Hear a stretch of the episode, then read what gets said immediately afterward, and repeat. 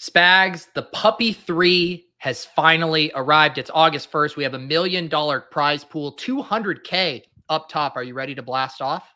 I mean, I'm so excited. I couldn't even sit for this episode today because we are going to hit the puppy three, as Pete mentioned. We also got a lot of training camp updates. Deshaun Watson suspension is in. We're going to talk about that and the week one NFL DFS salaries because we got to keep betting on football when best ball ends. So we're going to touch on that and even draft our top salary plays on DraftKings right after this intro. Thank you.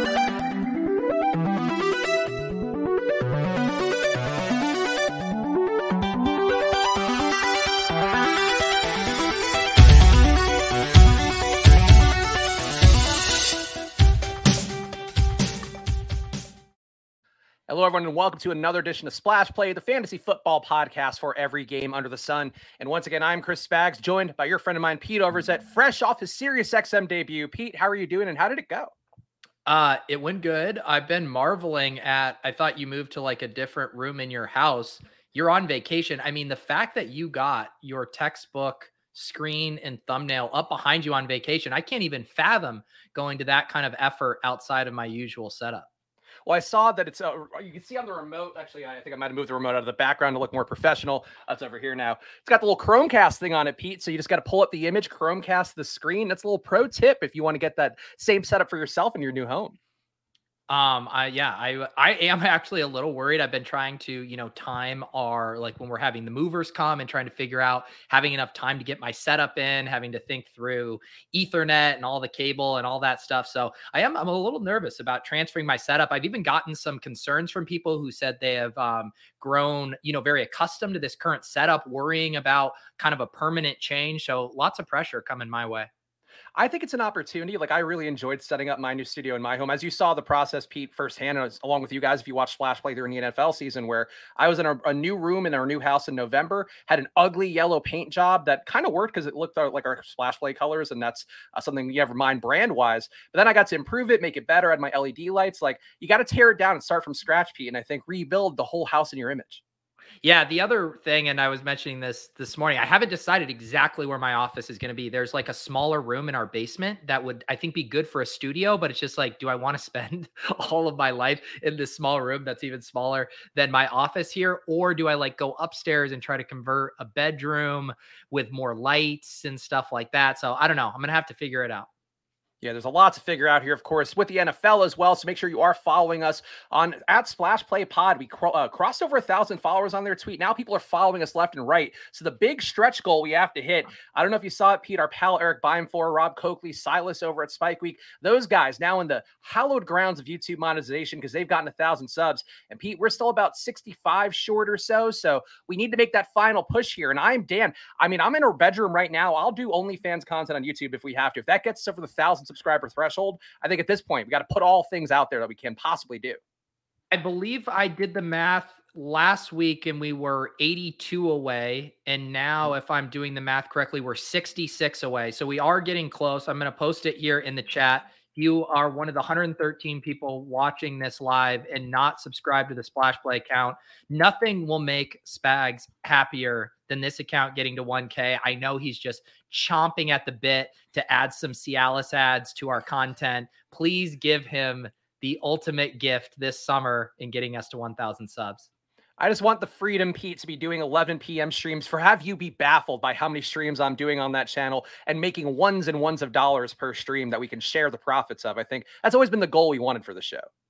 Yeah, on uh, on ship chasing, uh, Gretch made a highlight clip for us to roll when when we draft a certain player. I won't reveal that now, but he was asking me, he's like, he had a song he wanted to use for it, and he's like, "Is this going to demonetize it?" And I was like, "You know what, Gretch? The one out of every four streams where we have to roll this and demonetize and take that eleven dollars and thirteen cents of YouTube ad revenue out of our pockets, I think that's a trade off we can make." Yeah, so we that's the qu- kind of quality content that you're going to get from Pete and our and myself here. Of course, ship chasing guys as well. But we appreciate all of you tuning in here. So let's get into it, Pete. We got some training camp news. Deshaun Watson gets a six game suspension. I think uh, a lot of the process throughout. I think we talked about him getting an eight game suspension. I think that was where it seemed like some of the tea leaves were going. Then the rumors started to swirl that he could miss the entire season. Uh, a lot of outrage on Twitter right now, and the NFL has shown sometimes that they will bend to outrage with these suspensions. But it feels like Pete, after all the time that's been doing, all the judges actually ruling over this, It seems like we're locked in now to a six game suspension. So, what do you think happens to Deshaun Watson's ADP from here? Yeah, I mean, we already have the perfect use case in that we have the puppy three that launched, you know, basically immediately after this news. So we're going to get a really good, accurate reflection. I've seen someone in the Discord mentioned he went at 59 in one of their drafts. I think the more reasonable range I've seen him settling in is the 10th 11th round, you know, kind of after the Carr Stafford kind of tier. He's been settling in there. I could see him creeping up a little bit more. You know, we collectively just start to kind of talk ourselves in to things once we feel more comfortable. Okay, Watson, you know, if we didn't have any suspension, I think you could justify him going around the Hurts tier. So the whole question is how much do you want to discount those six weeks you're not getting that production? So yeah, I think the market's going to slowly and slowly inch him up. It's a much more interesting conversation for Best Ball Mania 3, where it's just, you know, 45% of the way full and a ton of teams who have him really cheaply there. So I'm going to be much, much more careful with how I approach Watson in BBM3 than I am with Puppy, which case, you know, you're fair to draft him, you know, at ADP value there and not really have to worry about super teams anybody wide receiver wise who you feel more comfortable drafting now? I know Mari Cooper has been a guy that you've been down on. I also have been taking very much of. Uh, Donovan Peoples Jones sort of surge up a little bit at the end of the drafts, whether it be Best Ball Mania or DraftKings, or I'm sure it's going to be in the puppy as well because of positive training camp reports for him. But is there anybody who'd give a meaningful boost to in terms of your exposures in that Cleveland Browns receiver corps?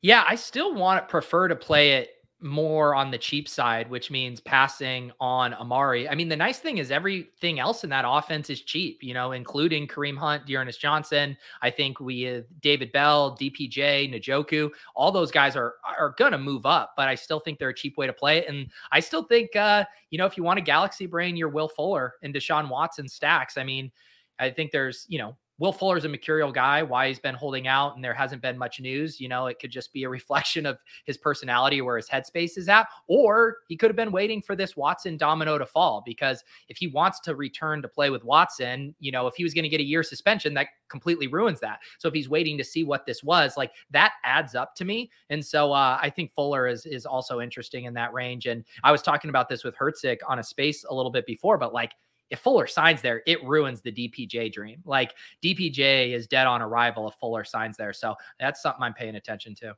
We just got Tarek Bryan and our pal Bullock in the chat saying Njoku is the ultimate smash and asking if Njoku should surge.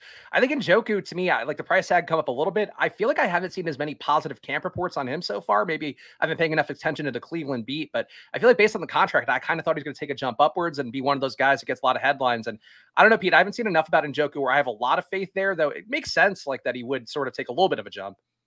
Yeah, I think he will. I think it's just there's it's more it's less about Njoku and more that there's kind of just a logjam at tight ends in that range. Basically, once you get to kind of the Irv Smith and Gesicki, you know, we've seen Noah Fant and Gerald Everett push up a little bit, Okwuegbunam slide down a little bit because of the Dulcich love, but there's a lot of guys in that range that are pretty attractive as tight end twos. And so I think he's kind of just getting lost in the shuffle. It's hard to imagine any of those guys kind of really busting out of that tier and joining, you know, Knox and Goedert uh, in that other range. Um, other news coming out: Deebo Samuel signs one of the top five richest wide receiver contracts in the NFL, and worth up to almost seventy-three point five million. Uh, guarantee is going to be fifty-eight million there, so a big number going his way. A guy that a lot of the advanced analytics now are starting to really beat home that point of him, how much better he was than everybody else in the league last year in terms of yards after catch. I believe there was something I saw today where he was like one of the first receivers to have uh, fourteen hundred receiving yards and five hundred rushing yards or something. So Deebo, a lot of positive news behind him, and I feel like at this spot, Pete, you sold me on taking Deebo ahead of Mike Evans. I feel great about that now, especially with the Julio Jones news and Chris Godwin being healthier than expected. So that was the right move. I've kind of thought this entire draft period that Deebo's been getting a little bit of a discount because of people being afraid of the holdout or a trade.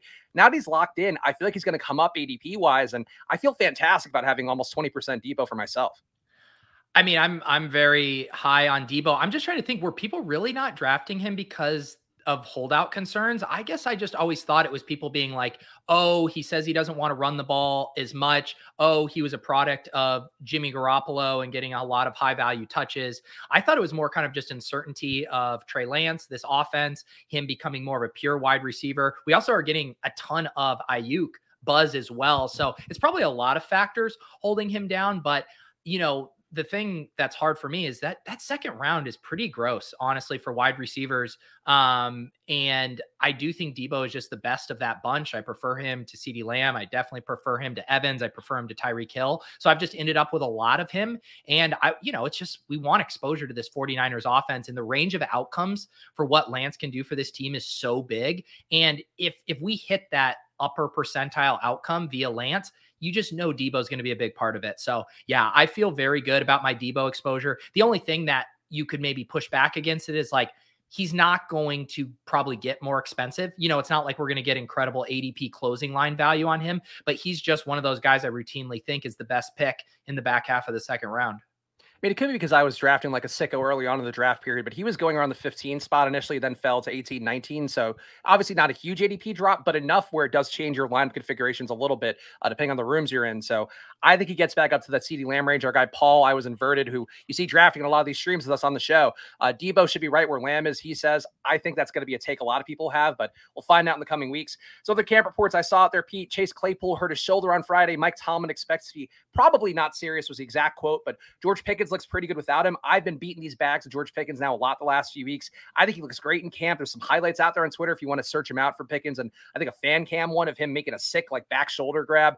Um, I'm in on Pickens, but I'm also not too worried about Claypool, a shoulder injury. I know he had shoulder issues in the past, but he's going to be able to stay in shape. Like it's not a lower body injury. It's not something that's going to knock him out like the knee injuries some guys have had so far. So, do you have any thoughts on the Claypool Pickens situation, or anybody going up for you or going down, or are they both just kind of staying flat? Yeah, I mean, uh, how I've been approaching all these drafts is I'm willing to take on the injury risk if it comes with a discount. So I guess that's probably how I'll be processing it. You know, are we going to get a little dip here because of this Claypool shoulder stuff? I mean, drafters on underdog have been very uh, reactive to news for better or worse. So I kind of look forward to these situations. Nothing I read about it made it seem like there's kind of big time concerns for his availability this season. So yeah, I'll probably just using it use it as a buying opportunity. And again, when you think about these little micro windows for drafting, maybe George Pickens gets pushed up a little too much during this range because of the Claypool stuff. So I kind of just like buying and selling the news in these little windows. And my guess is stuff will kind of correct back to normal in a few weeks once Claypool's ready to go again. So one bad camp report that I retweeted this weekend, which actually ended up getting, I had to mute the thread because I got Eagles fans that were starting to reply and be like, oh, blah, blah, blah. But it's a WIP report. It's a local Philly uh, radio station that does cover the Eagles pretty thoroughly. Uh, it was from Eliot Shorr-Parks saying, negative uh, report from Eagles camp. Jalen Hurts through three practices, 36 for 51, four touchdowns, three interceptions. Felt he had a really strong first practice, but the passing offense has been disappointing the last two days. Very little success at anything beyond 10 yards. And Pete, this is something to me that I think is going to make people buy that Eagle stack less. I've kind of felt like the Eagle stack was a little bit overvalued because of what we saw at the end of last season, where they were getting so much success running that ball, limiting Hurts' risks. I think is something that's important to them. But I think overall, Pete, I guess I think you're not going to read too much in this one. I still believe that this is the way the Eagles win: is just limiting Jalen Hurts' overexposure, keeping him short throws, run the ball more. Doesn't mean AJ Brown can't get there. Doesn't mean Devonta Smith can't get there. Two great yards after catch guys. But I feel like the overall Eagles stack, like taking two guys, onslaughting the stack, taking Quez Watkins, I don't have a lot of faith in that. And I feel like these reports kind of make me feel that I might have been on the right track all along. Wait, why why are you why are you bearish on on the cheaper versions of the stack? So basically, like he can't throw the ball more than more than 10 yards, which is like the whole kind of supposition that people have made why he's going to take the leap this year is that he's going to throw the ball deep. He's going to be slinging it more. Like AJ Brown could get fed, Devonta could be fed, Quez could get fed, Goedert could be fed. I don't think that's the case. And I feel like I've said that a few times on the show, and I know you pushed back and you might push back here, but I just don't think he's a deep ball guy. And I don't think that's how they win. Yeah, I don't know. I think, uh, you know, Nick talking about whether how reliable that reporter is with that report, too. And I mean, the opinions on Hurts as just a thrower have been all always very polarized. And so, you know, the things I'm hanging my hat on, and you know, and I, I heard Kerrane talking about this too, was they they started out the season incredibly fast last year. They were one of the more pass heavy teams, and then they just completely reverted it and went running back heavy. But I think the the addition of AJ Brown has to mark some kind of fundamental difference in how this team plays. Like they've really beefed up their pass catching. I do expect Devonta Smith to take a second year leap. Goedert's a top 10 tight end, and they have a great talent in the running back room too. So I kind of am more willing to fade the noise on, you know, beat reporters trying to, you know, film grind their way on how Hurts is looking and uh and trust that this offense has the talent and kind of the innovative coaching, you know, to really get the most out of it is kind of the bet I'm willing to make. So I don't know. It's always hard to, you know, separate signal from noise with these training camp reports, but uh, I guess I'm reluctant to rely on this beat reporters analysis. I do have to say, uh, Nick here, I think revealing his bias. Only Eagles reporter I have blocked, and I'm an Eagles fan. I guess I was reading that as blocked him, but still not great relationships there for Nick. So maybe a little bit of bias. And Alex Berg also saying, side note, imagine being a reporter that charts pass attempts and, char- and targets in training camp. A lot of these guys are doing it now because they understand that the fantasy community, the betting community is what gives them a boost in their following. So I think it's actually fun, Pete. I'm, I'm pro these guys. They want to be amateur stat takers in every sort of training camp. I'm happy to read them all.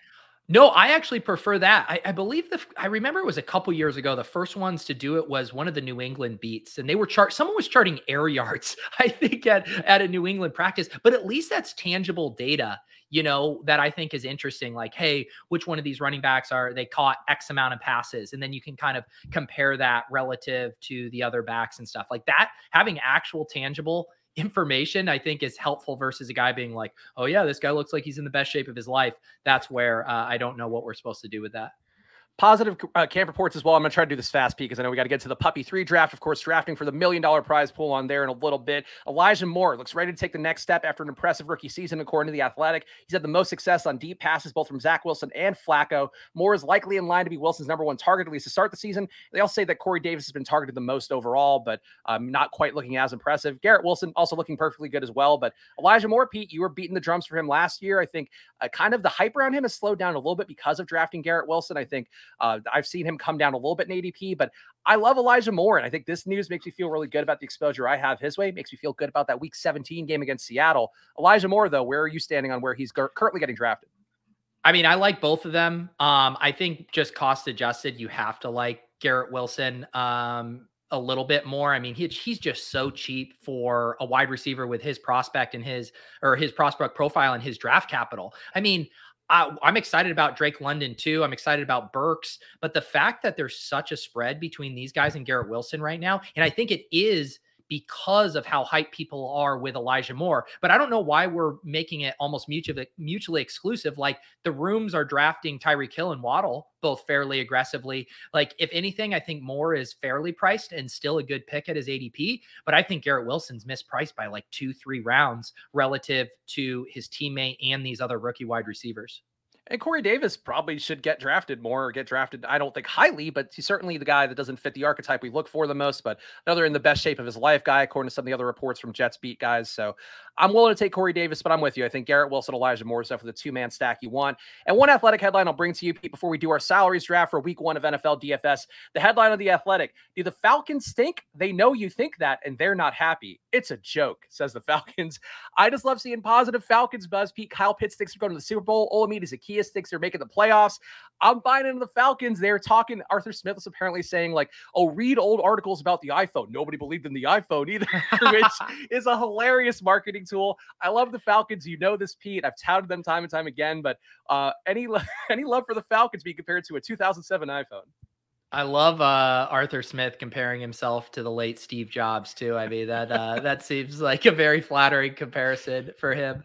Um, yeah, I mean the Falcons are a tough one, right? Because and we've been running into this in some of our main event drafts. Um, it's a little easier in a one-off best ball draft where you know there there's good prices on all these guys. I think Pitts is a value. I think London's a value. I think Allgeier is a nice pick. Um, I like taking Ridder very late in in drafts, and yet at the same time, it's really hard to envision scenarios where this offense can support all of those guys. And I think the more likely outcome is we get a nuclear season from one of Pitts or London and those guys smash. But I'm still having a trouble having trouble kind of reconciling liking all these individual prices, but just being realistic about what this offense can accomplish. And even if Mariota is hitting his stride, it's going to be a lot of designed runs and a lot of scrambling. And and so I just wonder um, how to really reconcile those two things against each other.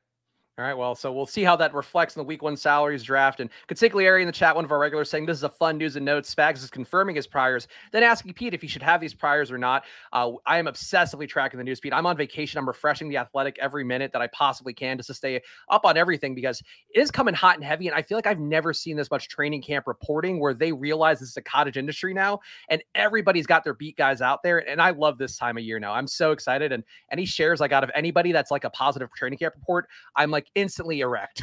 That's what I will say. Well, yeah, Nick Rudman, I should pull this up. He had this tweet the other day after the Julio thing, which was so true. Um, I think he, yeah, he pinned it here. I'll pull this tweet up because it speaks to the sentiment that you just shared here. And he said, uh, who cares if Julio Jones scores a single point? If you got him in the 18th round, the dopamine release watching his ADP surge is worth more than the $2 million. And there is like such truth to that. I mean, just playing the stock market with these guys, and it is totally on paper gains. You are not cashing out your Julio Jones closing line value, but I'm with you. It feels so fucking good.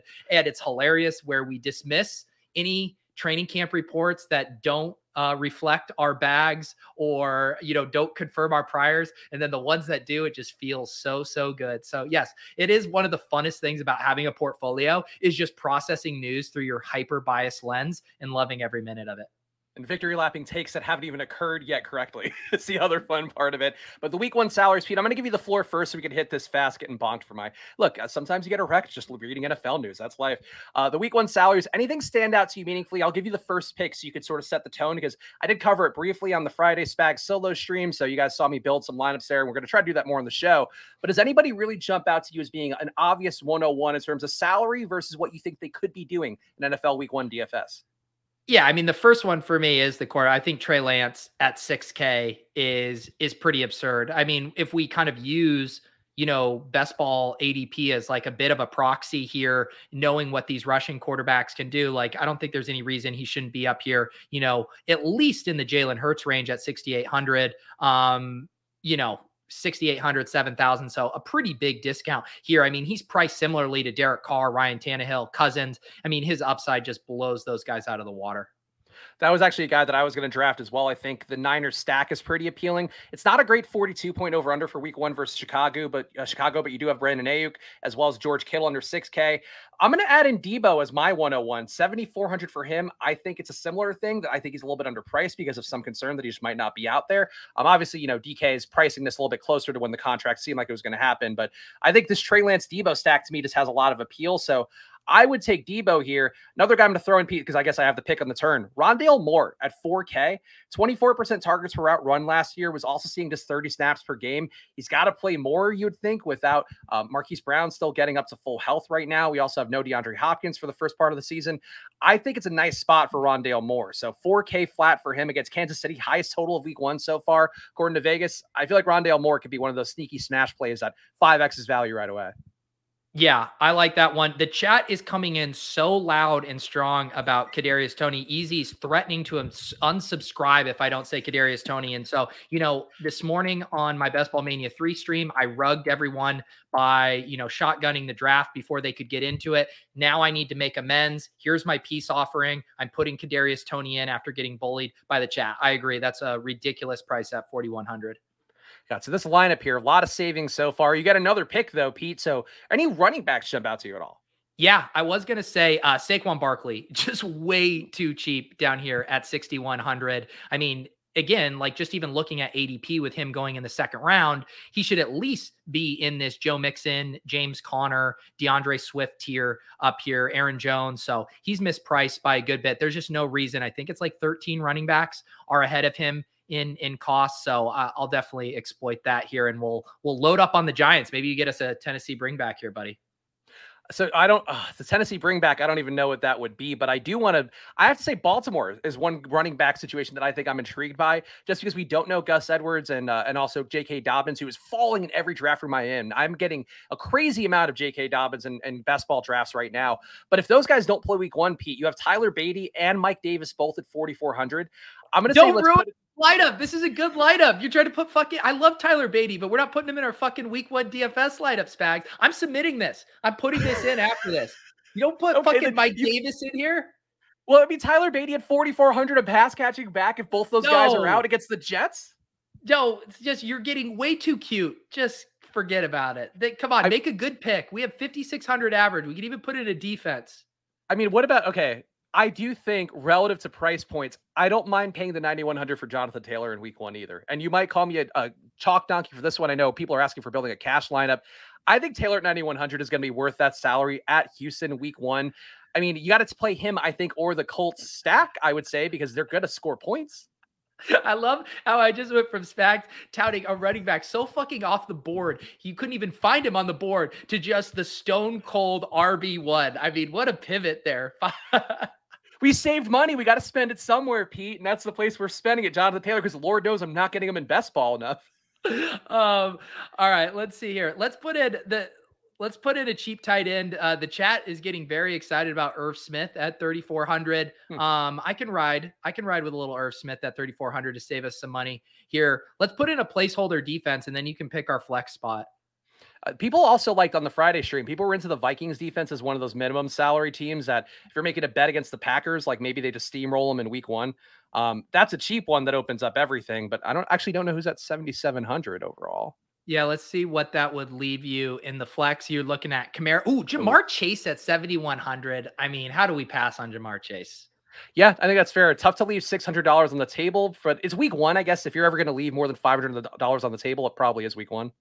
Yeah. Uh, will you please beg the chat not to dupe us? I'm putting this in. I'm not touching this lineup. This is, of course, the lineup we made on August 1st that will win us a million dollars, Spags. I love it. I hope so. I mean, we got to win this one way or another, Pete. I think the splash play promise that we're going to give to everybody out there, one of us is going to win seven figures somehow this year. I think we just have to, we have that's to promise a, That's a splash play promise. it's a that, promise I, I give to everyone. Uh, I am not, I am not making that promise. All right, Pete's going to hop into the puppy three here, where it is a million dollars total prize pool for that one. I'm going to give some other names that jumped out to me in the D, uh, NFL DFS salaries. The Atlanta stack that we talked about, you have Drake London and Kyle Pitts, both of them 6K. Marcus Mariota, 5,200 at home uh, versus New Orleans. We also have Marquez Valdes-Scantling, 4,700. I thought was kind of appealing. 3K minimum guys, Pete, with some vague interest. I would think Tyquan Thornton, who's been looking good. And did you get the 101? Oh, no, 103. Okay, good. Uh, Tyquan Thornton catches some deep balls from Mac Jones. He's 3K flat. Brevin Jordan and Chris Conley, two Texans guys who could benefit from no John Metchie. The pricing does reflect John Metchie as though he's going to play. Uh, Jordan's 3,100, Conley's 3,300. And Pete, Romeo Doubs, whose name is pronounced, I don't know if you saw this headline. It's pronounced Dobbs, by the way. He's 3K flat as well we over at ship chasing i think we're going to push back on this i think we're just going to stick with the dubs i mean dubs is so cool we throw up the dubs um i'm just not giving into this i'm not allowed it's kind of like when there was ambiguity about if it was kelsey or kels and it's just like i don't even really give a shit what it actually is i'm not saying kels like i'm sorry i'm not saying dobbs it's dubs it's kelsey and that's just how it's going to be Oh my, it seems like my Chromecast has given up here. That's the, the downside of being on the road and trying to put things on. So you can see the latest hits on Netflix behind me. We got a uh, we got Pretty Lie. Oh, Pretty Liar's original Sin. Who's yeah? it's probably a big overlap with our fan base. No, that would you made the two million dollar prime promise. That was the ultimate Pretty Little Lie there. So, uh oh, good High School Musical the series. Wow, what a treat! There you go. God damn it. I want to connect to this and now it's just gone. Now this this sweet screenshot's gone. But we are on the clock, Pete. What are we doing here? I think Cooper Kupp goes first. You want to go Justin Jefferson? You want to go McCaffrey? What do you I feel do? like Jefferson is the guy uh, I miss out the most on in these in these top five picks. So let's do Jefferson. All right, I love it. Justin Jefferson, we've talked about a little bit on the show. He and Ja'Marr Chase both think they can go for 2,000 yards this year, and I'm buying in on that one. Um, also, I have to note, Pete, I did switch my DraftKings avatar to our Splash Play avatar because I was in a room with uh, our guy Dylan, who's sometimes in the chat. He had a Splash Play avatar, and I didn't have one, and I felt like, oh, oh I'm just betraying us now. So I'm fully on the brand now. Yeah, my DraftKings avatar is the counselor. I don't think I will ever change it um, unless I win a million dollars and I create a DFS site and I really need to market it, then I'll change it to my logo, my new logo. Well, Pete, I mean, it seems like based on what I said earlier, you have a 50% chance to win a million dollars this year. Yeah. That's my my favorite thing of how quickly I could spit up a DFS content site after banking the millie. I have uh, so one thing I did, Pete, today, which I'm curious your thoughts on. I actually did an Excel spreadsheet to track how many drafts I have to do every day moving forward, just to max out the puppy three, to max out Best Ball Mania, and to max out DraftKings five dollar Milly Maker. Uh, I have to do seven drafts per day, 47 a week. you you have you thought this level of, of no. minutia for yourself?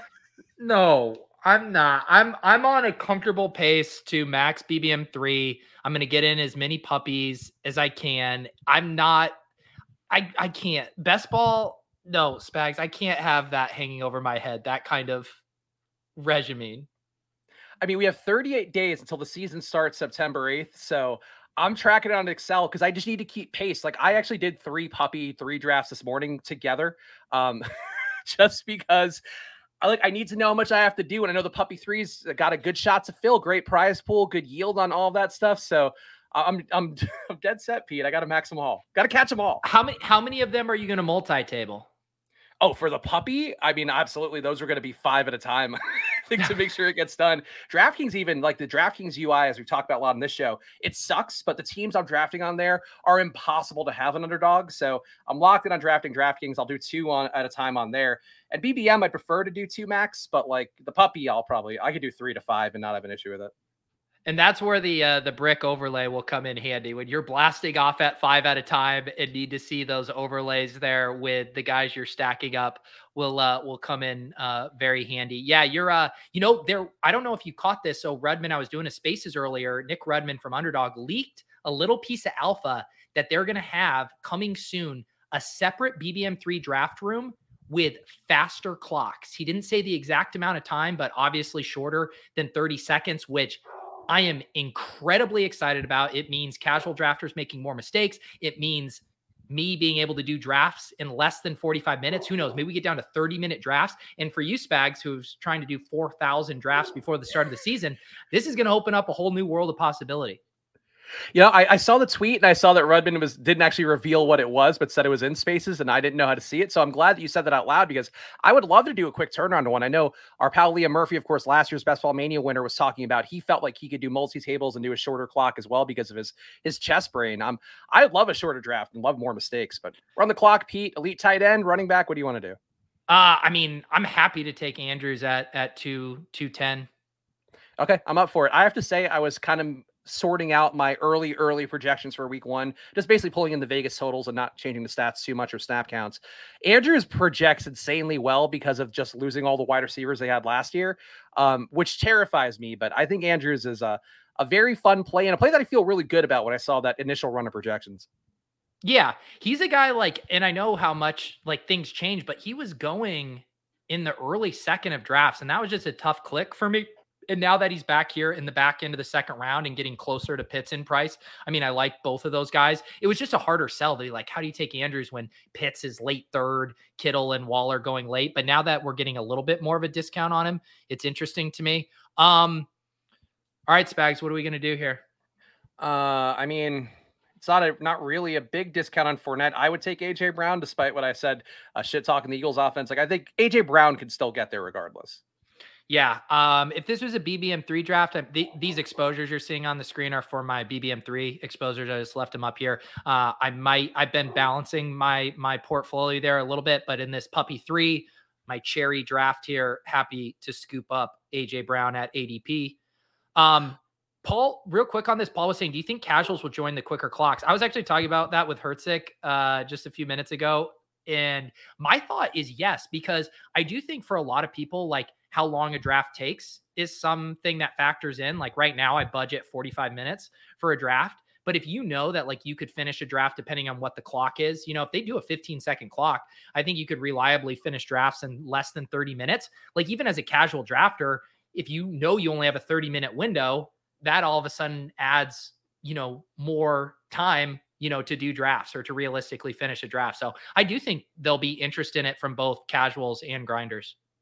Yeah, I think it's interesting because I, I agree. Like, I actually thought there was a very insightful quote with uh, Underdog, what they released last week, of course, uh, did raise a bunch of money there and a nice valuation for themselves. But they were talking about something that I think has stood out to me compared to DraftKings in particular, who's their CEO puts their foot in their mouth. This is more of a lulls conversation. So I'm sure Brick and Pete would have more nuanced takes about it. But that guy, Jason Robins, puts his foot in his mouth all the time, says things like, oh, we're a media company and people should be should be playing and be happy to lose money. Fuck that. Like the way that Underdog said it, where it's like, we're a gaming studio. It's basically like a video game. So they'll build their stuff out, they'll give different ways to play play it. I think that's really exciting. So I I think what they're trying to do for that, like it speaks to casuals more because casuals don't want to sit down for an hour. They want to do 20 minutes and be done and like you know do it on the shitter basically. And I think that's great for everybody in the community. It's great to get new people in. It's great for you guys. I think it'll be more plus EV drafts. Like I think it seems like a really smart play. I Amidst underdog doing a lot of smart plays. Yeah, and I do think there's a way to balance it on the other end, right? Like maybe you do have, and it doesn't quite work with the tournament, but if you did have, you know, beginner drafts, maybe they were a smaller mm. tournament, maybe it's single entry, and that is a minute, you know, clock where it's like, hey, this is your first draft or one of your first five drafts, and you want to take the time and feel like you really have enough time to process all that information. But I mean, once you do, like, what do you think's the threshold? I feel like once you've done 25 of these drafts with the same format, I feel like you're so like locked and dialed in that the 30 second clock is almost completely unnecessary. Yeah, no, I, am with you. I think that's an interesting way to look at it. And I'm just curious to see the wrinkles they keep rolling out for this home stretch, like the Underdog Cardio Club is new this year. Of course, Pete had a big part in that, but they're doing a lot of stuff to, I think, be beneficial to players and give you guys different ways to play these things. And I think it's just exciting as somebody that to me, like I feel like a lot of the edge has been squeezed out of the main DFS sports for the most part. So playing underdog, you know, it's obviously Speed Pizza's sponsors could be by them. Uh, we have the promo code Splash on here, but I think if you're not playing underdog right now, you should be. And, and Pete, I think we might have set a viewership record for live viewers right now. So kudos to us. Pat on the back. Yeah, everyone heard that you went to such big effort to get uh, High School Musical on over your shoulder that they had to had to come watch. Although we have breaking news from the chat here. James Washington carted off at Cowboys practice. Uh, Willis saying it doesn't look good. I mean, they're already very thin with Michael Gallup. Um, going to be a little slow coming back from injury. So, I mean, you want to talk about a steamer right now? I mean, Jalen Tolbert, Tolbert is just he's he's ready for full on blast off here. There's one guy who I saw. Oh man, it was in the athletic article, but there's like a six six receiver who's been looking really good in camp too.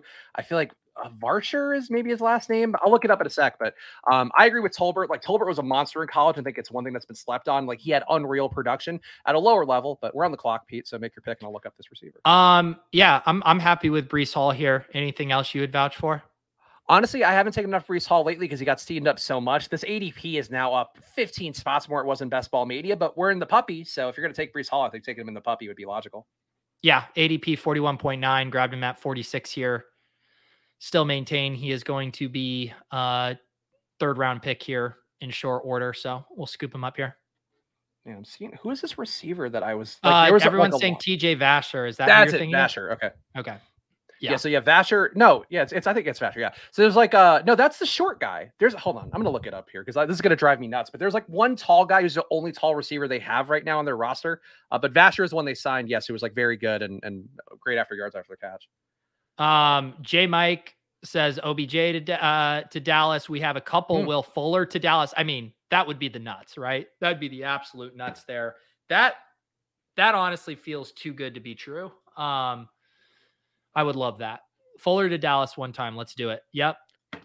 I mean, that would be great, but I mean, I they they drafted Tolbert. Like Tolbert's a pretty high draft capital guy. Like I, I don't think it makes the most sense for them. And I I'd be bummed. Like give Tolbert a chance at least, unless you think he well, sucks in training camp. No, it's not that. I mean, they're they're out of they need bodies. Like even if they have a somewhat redundant skill set, I mean, they, they need pass catching weapons in there right now. All right, fair enough. And we're, uh, we're on the clock, Pete. What are we gonna do? Oops, I was zoning out. Um. So you know what? I would probably just grab Lamar here to stack up with uh yes. with Andrews? Yeah, I never have an issue. You know, as I've talked about on the streams, I do think the roster construction explorers say try to take a QB in those first four rounds, especially round five. I think it's a little more malleable. We have Andrews, Jackson. Um, is there? Yeah, no, we did Bateman went right before us. Bateman is going to go early in the puppy, huh? Um, I mean, I don't know. He I he's a guy that I have a hard time seeing him get pushed up much harder. What? He's normally in this like pick 50 to pick 55 range. Yep. And what's no? I, I, think yeah, fifty-four point eight. Yeah, so just a smidge early. He was going fifty-eight-ish, wasn't he? In B- BBM, I don't know. Spags, did you see? You had been asking for this. Obviously, this is for BBM three, but I do now have my average ownership in here. Or, David uh, my, Montgomery at yeah. zero, huh? wow. I mean, I know you, we are both are Khalil Herbert guys, but zero David Montgomery seems surprising given what how you draft. Um, it's true. I, I I think I thought I had one share of him. Maybe it really is zero. Maybe the math doesn't lie. Also, everybody is right, and I was trying to figure it out. Is I thought the USFL guy they signed is it Turpin the one they signed who's like the USFL MVP? Yes. Yeah, yes. so he's the short one. Vasher's the tall one. Okay, we're good. We're good. This is what happens at training camp. Like I'm Pete, I'm sure it's the same thing with you. You're digesting so much information now where it's like these guys and, and trying to keep track too of these guys that we haven't talked about at all. Like we've talked about Romeo Doubs, so he's in my head. We've talked about some of these other guys. Uh, Nathan or TJ Vasher was not a name I even knew existed in the world. Well, I should know KaVontae Turpin because he, my my first video I made on the new Deposit Kingdom YouTube channel was a USFL primer. God, does that feel a long time ago? And I believe I touted KaVontae Turpin in that video, and now I'm pretending like I don't even know who he is. So life comes yeah. at you fast. He's more of a special teamer kind of guy. Feels like yeah. they're, you know, Dallas had Tavon Austin a few years. I feel like that's more Turpin's kind of brand. Like he's kind of guy that doesn't make the NFL very often because of the size thing. But Vasher being enormous, like they need somebody who's enormous besides Dalton Schultz. All right, let's get our cue ready. TJ Vasher. Uh, Don, Dontario. Oh, Dontario Drummond, Noah Brown. There's so much opportunity, guys, here. If you're not loading up your queue with Dalton Schoen. Uh, okay. Who, I mean, see, the thing is, you can tell people. I've, I've given you my theory before about the athletic reporting. Vasher having an ADP at all in the puppy means people are reading the athletic and taking it as some sort of gospel. I mean, let's. I mean, this 80. I don't even know if we've gotten an actual ADP refresh. Like this 41.9. I posted a screenshot of this from BBM3. I'm, I'm guessing this is just ADP ported over from BBM3, and we haven't even gotten a puppy refresh yet. Would be my guess. I thought we did because I, I, thought that Breece Hall was a little bit lower. I mean, I haven't drafted as many BBMs. I guess Friday would be the last time I drafted. Turpin's not even in the the player pool. Uh, well, I mean, so. maybe he shouldn't be. It's, we're a TJ Vasher family here, Pete. That's right. Um, I just want you guys to know. I know it's sometimes like a giant billboard on who to snipe us on, but please don't take any of these guys in the queue ahead of me. Please don't take Dontario Drummond in the tenth round and really get in our heads. Boy, we'd be so disappointed. Who does Dalton Schoen even play for? Cut loose by Kansas City. I think he's primed to sign with the Cowboys here now with James Washington being carted off. One thing I was doing in my three uh, multi-table drafts on the puppy this morning, I was taking Tee Higgins at like 15 through 20 just to fuck with people and drive up the ADP even more. Because on DraftKings, he's got a 30 ADP and that's slowly creeping up. I don't want people to get Tee Higgins at like a, a discount price tag. I want him to be full premium. Yeah, I, I, like you. You thinking you can throw your ADP weight around and influence thousands and thousands of drafts of data. Nick is uh see, this is the high wire act you tune in for. Quick, let's just scrap them so they auto draft one of those guys. Um, did Dobbins make it all the way back to us? This is a smash here for us.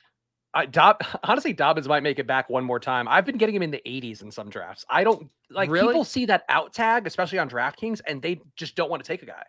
We're not on DraftKings Spags. We're on Underdog. These drafters are smart. They're waiting for us to auto draft TJ Vasher so they can scoop up J.K. Dobbins. 10 picks past ADP on a Baltimore stack. I, I say we locked it up. Which we It'd be pretty great if like we did auto draft TJ Vasher and he ended up being worth whatever draft capital we spent on him. Wouldn't be the smartest play, but still be fun.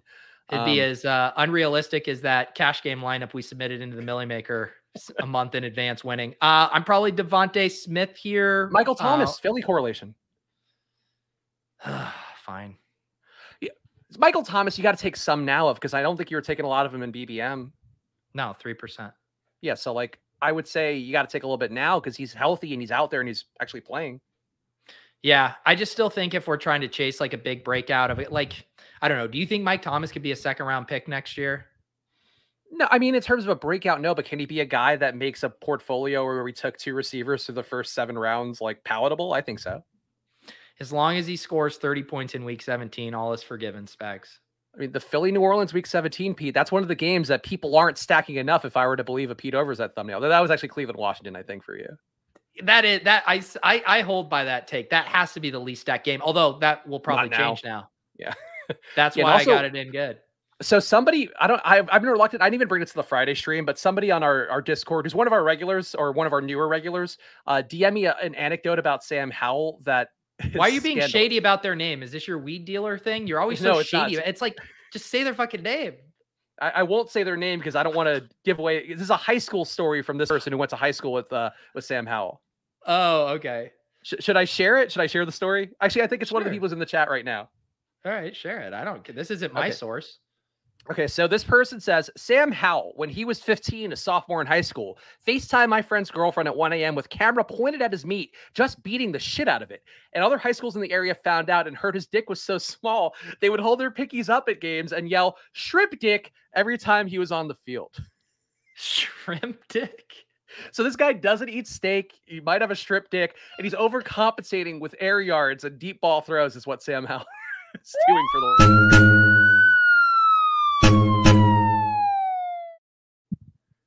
Goodness. Strip Dick Sam, does that have an NFL? Does have a nice has a very nice ring to it. but I mean, imagine getting that chat, Pete. Like you don't have sources like I have now that I've developed that are just solely dick size based. No, I mean you. We cultivate the sources we want, and you clearly are, you know, uh, a magnet for the for this kind of information. I'm glad to bring it to the show where we have the most viewers we ever had. By the way, subscribe to Pete's channel. Go subscribe to the Splash Play channel as well if you're new around here because uh, we're doing best ball drafts right now. We're doing training camp news, but we continue it rolling during the season. NFL, DFS, lots of great guests in the industry, lots of betting. So please subscribe to Splash Play, uh, the best show in fantasy football. Question mark. So I forget if we talked about this on Monday, but are you going to have Mathology on one of your solo streams after his Tour de Force performance on ship chasing? So I didn't see it. I, I didn't watch it. I, that was one of the weeks I didn't see. I know, I know. I'm a, I've betrayed I mean, you and Pat and Greg. I think I think you dropped the ball. Not, I mean, that debut performance from Mathology should have been on the Splash Play solo stream with you.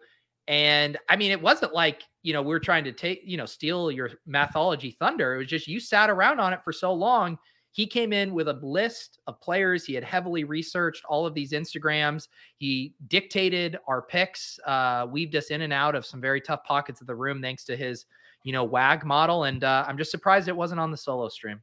Well, I mean, I guess I fucked up. The, Pete, you know the value of having a solo stream where people show up. So that's what I've been trying to build up for myself is that, that people just want to hang out with you. But then Mathology, I think now he's a character on ship chasing. So I'd be seen as derivative if I were to have him on.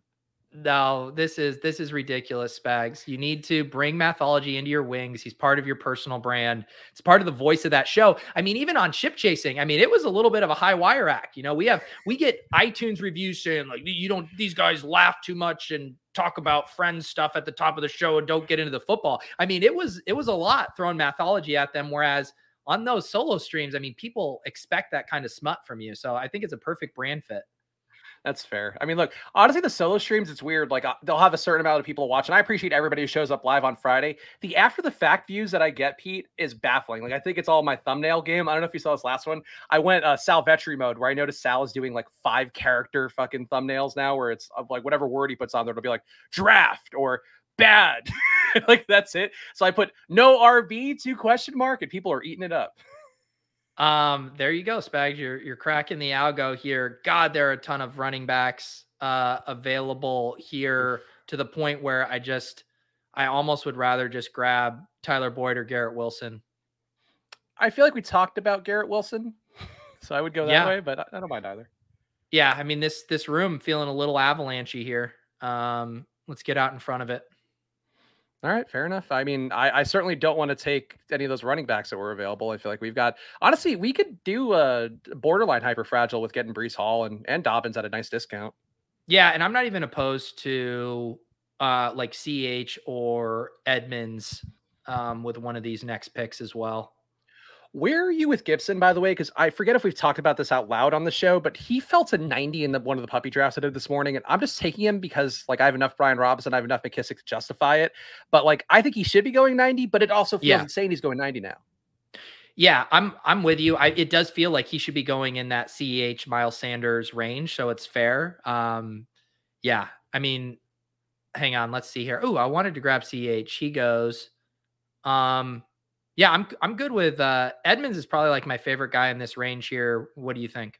I've been trying to get some more Edmonds lately because I didn't get enough early in BBM, and I feel like I have enough Mostert and enough uh, Sony Michel to justify really trying to get Edmonds. So he's one of my zero RB guys. I'm really loading up on lately, so I support it. Yeah. Um. Someone wants to know what was the CMC pick on your Friday thumbnail. Um, oh, so it was there's a photo. I searched it, and he has a photo of him shirtless wearing a cowboy hat for some reason. I don't know why. I'm, I'm assuming it's Olivia Culpo ruining his life and career. Uh, would be what my mine of the fantasy counselor's guess. But yeah, it was just like I searched Christian McCaffrey, and one of the photos that comes up now is him shirtless wearing a like a child's cowboy hat. Oh yeah, I've seen I've seen that uh that counselor post. Yeah. Counselor uh one of counselor's favorite bits is ragging on CMC saying he can't be good at fantasy football because he cares about modeling too much. I which I agree with. Like I know I know Pete the whole bit is like the counselor's an idiot. He's right about this one. You get too distracted at a certain point as a running back who's also kind of fragile. It's not great. No, that's such a slippery logic slope. So like you go around and comb through every guy's social media feed and if they're not, you know, eating, sleeping, thinking about football 24/7, then all of a sudden they're distracted. Get out of here. Well, you know, Pete, there's this a is such a boomer take. This is like a Colin Cowherd, just such a fucking boomer take, Spags it depends if it's effort like on the field. Like Juju doing shit on the field, like it's annoying, but he's on the field doing things. Like Christian McCaffrey's been out doing fake proms during COVID. He's dressing like one of the fucking one of the characters on Grease. Like he's just he wants to be famous so bad, and I think it's not great. They're also limiting his workload because they know he's super fragile. I think your D'Onta Foreman take was the initial right take, just taking him late and just hope something happens with McCaffrey what would you rather have? Because you're putting more of a premium on if these guys being publicly distracted. What if under the dark of night, they're going out to the club every night, getting wasted, partying, but you don't ever actually hear any reports about that? What do you that think means that they're actually a pro. worse? No, that, that's like a good thing. Like I could tell you, know, here's a man that you could look up and, you know, you look up a significant other, a quarterback on the rise, a young man who was traded in the offseason. Uh, one Drew Lock. You look up his wife or his significant other, Natalie Newman's page. You know what she's doing, Pete? She's staining lamps in their Seattle apartment because she's busy at home taking care of the home front. Christian Kirk as well. His significant other does all the home shit, takes care of the dog. Those are the people you want. You don't want Christian McCaffrey out here trying to impress Olivia Culpo. Every time we turn on our TV, as Tyler points out here, Tom Brady shilling some he other earned product. That. He earned that with Gisele. He got there. He earned that with Gisele. Gisele's the reason he earned that. Well, like he was so good over a period of time. Gisele comes into his life, brings him even better. I feel like that's where Tom Brady, like you, if you do this for 10 years, do whatever the fuck you want. Be LeBron, be annoying on social media, post your son all of a sudden growing up fucking 10 inches overnight. That's fine. But like when you're still on the come up and you haven't really achieved anything, I think you play it closer to the vest and show it on the field. This is such a boomer take. I catch me on you Fox News. Fox News, the new sports show they're doing on there. That'll be where I get to make my debut. I cannot even imagine the amount of things you would be doing in shilling spags if you were an NFL athlete the first or second year of your career. You would be a disaster and you know it.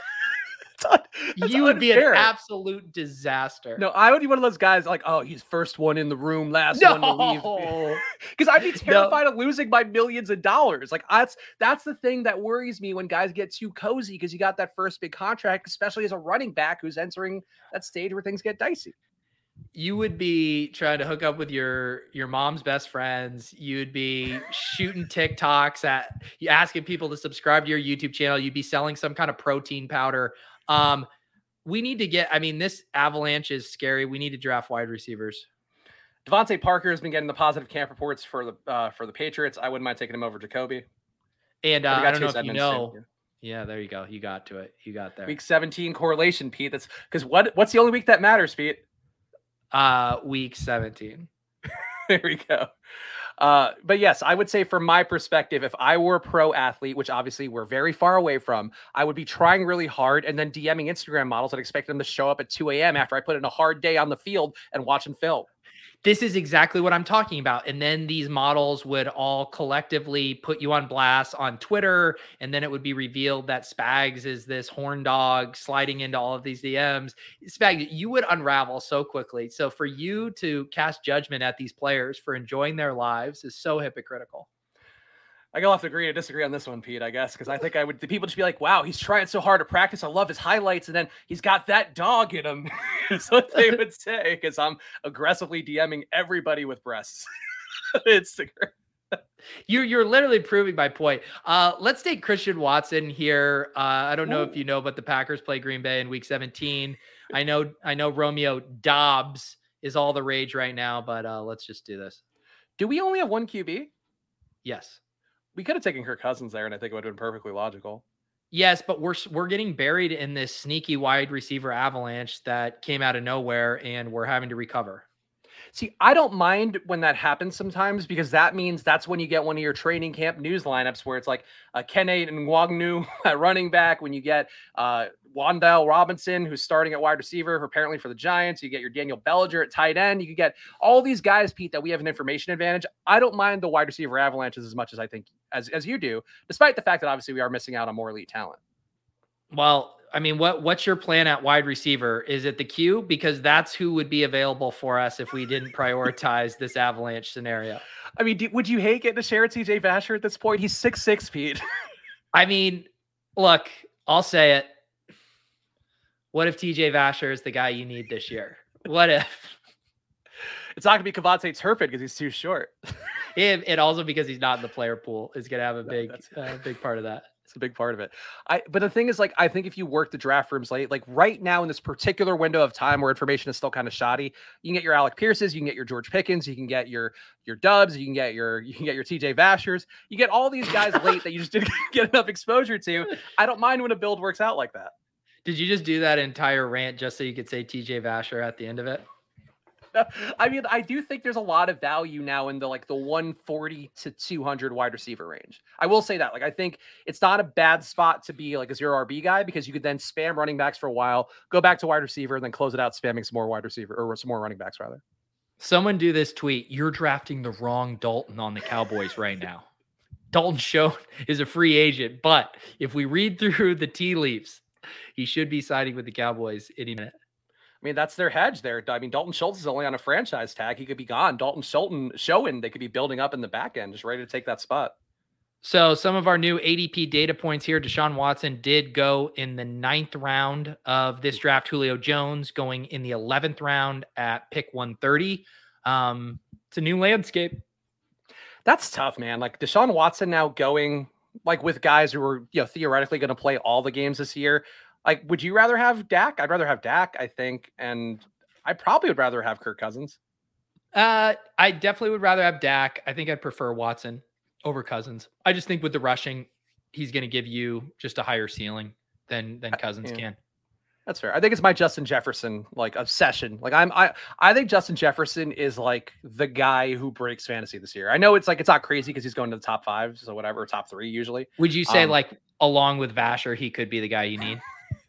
I mean, if they were on the same team, imagine that stack. But I he could be like a, a Justin Jefferson, TJ Vasher lineup. I feel like as live as anybody to be the first splash play million dollar winner. Yeah. I can't wait to get auto drafted TJ Vasher. Um let's see. What do we want to do here? Um quarterback, definitely a big tier break just went, although we could we could get Jameis Winston with our next pick.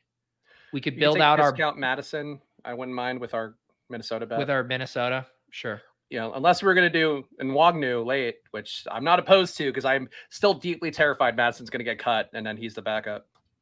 I mean, this this rumor spags, the way these get burrowed in your brain here. I'm terrified, man. Every report, like, and again, it was Arif. Like, we know Arif. I didn't, granted, I didn't follow up with the reef and go like, "Hey, what's going on with K- and Nwangwu?" Like, I need to know. But like, he was like, Nwangwu looks like he's jumping off the page, and I think he said it in multiple articles now in the Athletic. So we know Arif does this show, and he's as sharp as anybody. So connect the dots, Pete. I'm excited to get Arif back on. That's one of the the most fun annual shows uh, we do. Yeah, we got it uh, this year too. I think we can we can bring back Ian if we wanted to, and uh, and Eric Eager from uh, from PFF because we've we've softened the shores with that relationship. So I'm I'm happy about that. You want to do Winston here with our New Orleans and yeah Philly then we can yeah, be be done at quarterback.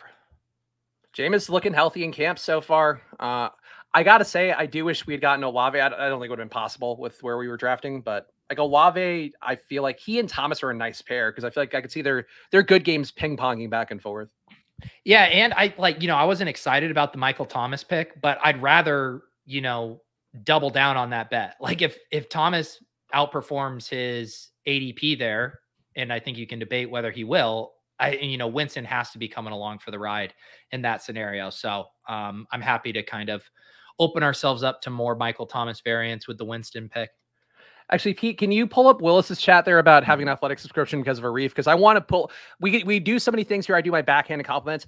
I think you, if you are watching this stream, should be subs to the Athletic. And if you are subbing to the Athletic, go to Arif Hassan's profile. He's at Arif Hassan NFL. Use his promo code to ju- go sign up for the Athletic because it's worth your time. We love Arif, and I I really would say like you got to have the Athletic right now. I think they're doing a f- tremendous job. Follow your local beat writers too, but like I follow that and I feel so much smarter for reading every article. And uh, sure, I skip over Pete the offensive line and defensive line parts of every single training camp report. We all do. Like, uh, we all do. I this love is those a safe guys. space. Yeah, yeah, and like, yeah, Arif is just such a, a, smart guy, and and everybody athletic is like an Arif, and I think it's worth the, the money you pay seventy dollars a year or whatever the case may be. Yeah, I literally, uh, it sounds like we're doing an athletic ad read. I assure you, we do not get Mhm. any money from Big Athletic, but I just renewed my sub uh, as well. It used to be one of my bits that I would only read the lead on the Athletic before the paywall kicked in. Then Pat gave me like gifted me a two week sub. They were doing something like that where I had to put in my credit card, forgot to cancel, then became a sub, and then I've just been auto renewing since because it is. I mean the um the amount of the like reliable blurbs and stuff coming out i mean they're almost like 60 70% all sourced directly to the athletic at this point too so Mhm. it's almost a must uh if you're doing any kind of news grinding like we are Yeah, and then another unbiased take, you should go to footballoutsiders.com slash subscribe and also pay for what they're doing. Football Outsiders Almanac is a great read going on right now that you can have, bring it to the beach with you like I'm doing this week, you know, just read it. Uh, but also we're doing a lot of great stuff. We have some interesting uh, co- uh, contributors coming up too that I think we're going to add uh, that perhaps went viral this weekend, hopefully. So I'm excited for uh, somebody. wow who- what a tease Yeah. wait is this you're saying they went viral and then you said we need you and reached out to them No, before actually, I was reaching out to this guy. I was like, "Oh fuck, we might not be able to get him as like a contractor now because like he's got 300 likes in this tweet with that underdog is doing something nice for him." okay so you could just say tom I love Tom. I think Tom Strachan is very smart. We're figuring out the details, but I think we're gonna have Tom on Football Outsiders this year. So honestly, uh, we could sidestep that, but honestly, a super cool story for those of you guys who don't know. Tom lives in the UK, does a ton of underdog content, really sharp dude. Can't draft like.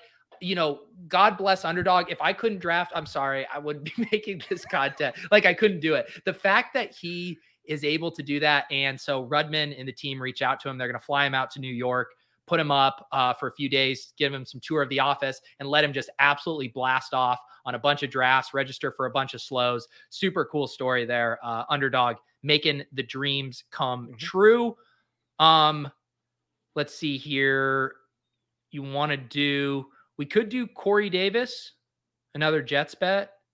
I don't mind it. I mean, like a lot of positive reports on Corey Davis. I know uh Khalil Herbert's always there for you too, because you don't ever draft David Montgomery. But um Corey Davis, I feel like we we don't draft a lot on this show, I would say. No, and then I think too we could potentially grab Noah Fant as our tight end too, and then also we could leave open the door if we did want to do a QB three with Zach Wilson if he falls. I got I got Zach Wilson at pick two hundred in my Best Ball Mania three draft this morning. Yeah, I wouldn't mind. I normally I've really been trying to not do three QB builds. Even you know, I, obviously the Drew Lock jokes aside, if you're ever going to take Drew Lock at this point, take him to three QB build. But like we got both Jets receivers who are pretty good, and um, seems like positive vibes. So I think this is one case where you could take Zach Wilson. Um, what are you thinking here? Um, so Noah Fant goes. That tilts me. I don't know why I said that out loud. Um, Parris Campbell is uh the other receiver in this range, or McKenzie. I'm good with either of those. Do we need a here. second tight end? I feel like maybe Evan Engram because it's going to get a lot worse. Yeah, we could do uh we could do Evan Engram. Yeah, otherwise you're right. Evan Engram probably Oh, hang on. Oh, did I get it? Oh, we were so close to TJ Vasher. I was flying so close to the sun on that one. We could have also gotten Taysom Hill. I guess that would have been a, a nice hedge. Though he's hurt. His like ribs are banged up in camp. I saw. Yeah. Um, I haven't been drafting a lot of Engram and uh not because I've been like going out of my way not to, but uh thank you. Thank you for the suggestion. I think that was fine. Yeah, I think we just needed a tight end who's decent. Evan Engram like had a lot of drops early in Jacksonville camp from what I was reading, but still is getting targeted in Jacksonville camp. So I'm going to take that. Yeah, I mean, I think we we kind of had a luxury pick there. Like, if we wanted to do a three QB or three tight end build, we could have. Like, I think there were. If we pass on that, if we go Campbell, I think we could do Andrews with, like you said, Taysom Hill and another dart throw at the end. I've been tossing in Greg Dulcich and Trey McBride a decent bit in some of my Mhm. punt tight end builds now, just kind of thinking through the upside scenarios there. But yeah, I think we were this kind of freezes up if we do want to do the Zach Wilson double stack. I think we still can. Yeah, I don't mind that. I, I- honestly, we built a nice little team here. Like it's tough on the streams. Like I've definitely noticed it more when doing the solo streams, but I think we built a unique but but pretty decent upside team, and we can still take a Ravens receiver in the 18th. Like we have a lot of flexibility here, or we could just take TJ Vasher and live up to all the hype that he's been that's been building over the course of this hour. I know. I can't really tell if the momenta, if this is, you know, Chekhov's Vasher or if this is just the ultimate rug pull. Pete, I think you need to be a Vasher smasher. it needs to be one of your brands. I don't know why, but I need to bonk you for that.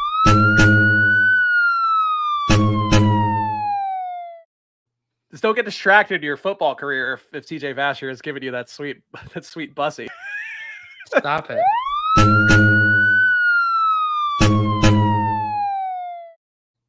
Get me Um, out of this.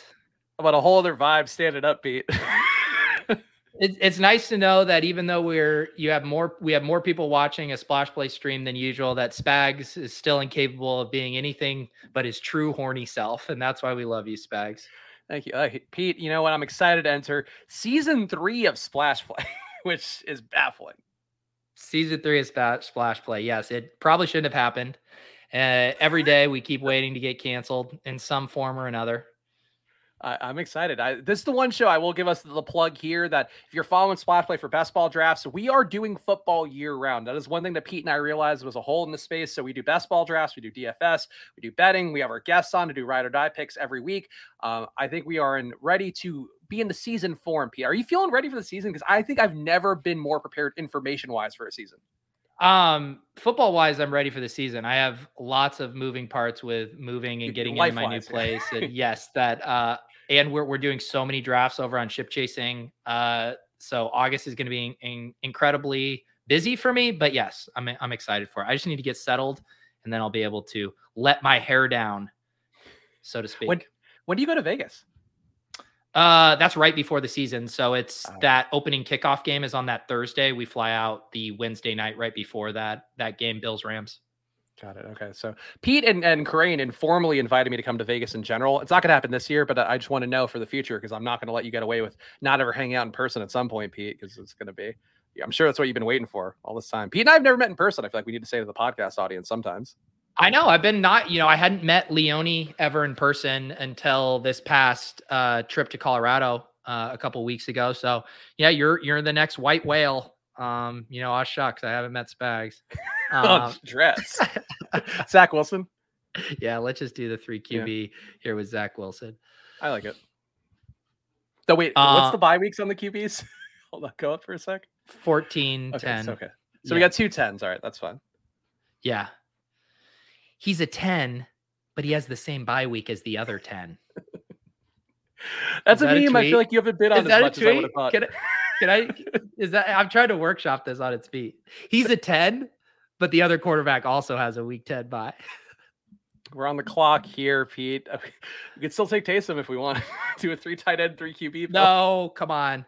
Um, we have one, we need a Baltimore receiver. Which are you on? Duvernay, Proche, Wallace. Proche apparently doesn't drop passes according to the Athletic, which you should get a sub through Arif Hassan for. So uh, James Proche, I'm on board with. All right, let's do Proche. You know, I've been taking a little bit of when I'm just like blocked out of everything stack wise. Isaiah Likely apparently uh, is the so this is where we're digging deep here. Another lowly drafted rookie uh, tight end for Baltimore, but he's been playing a lot of two wide or two tight end sets for Baltimore. Um, so could kind of siphon away from Mark Andrews. So I take him late. I know we had a lot of positive profiles from the Senior Bowl on him, and he actually liked one of the tweets we had at Football Outsiders showing a sick catch he had at the Senior Bowl. So I have a soft spot. But he's been like in every camp report for Baltimore, like they think likely looks really good. I wouldn't draft Nick Boyle at all. If you were doing that, I think likely is going to take that job. He's a 10, but he still references the Senior Bowl in August. P, we're going to be at the Senior Bowl next year. We have to make friends. You're Um, not going to. sorry. Be, it's going to it's going to be a month after you have a child. You're not. There's no chance of you doing the Senior Bowl. No. Uh, I already got my one hall pass trip and it's out to the Super Bowl with underdog in January and then back to being a father. Some of us are not going to neglect our paternal duties Oh like yeah, other my guys. I neglect- know. oh my god, Pete! If you've noticed my mental state for the last four and a half months. You can tell I'm an active father, an active parent.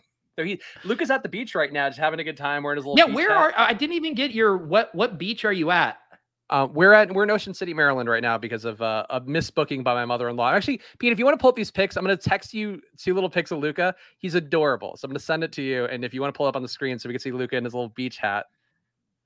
Okay, hang on. Let's. uh Actually, this, this one's better. The second one I'm sending you is better. Okay. Um, are I feel like you should. There's now a genre of NFL content, I believe, pioneered by Warren Sharp, where you do your vacation at the beach and you shoot like some TikToks and some stuff. Um, you, you should get like he does his Sharp football guide. You could have your the Football Outsiders almanac out there. I really do think there's untapped vacation football content that people really like to see.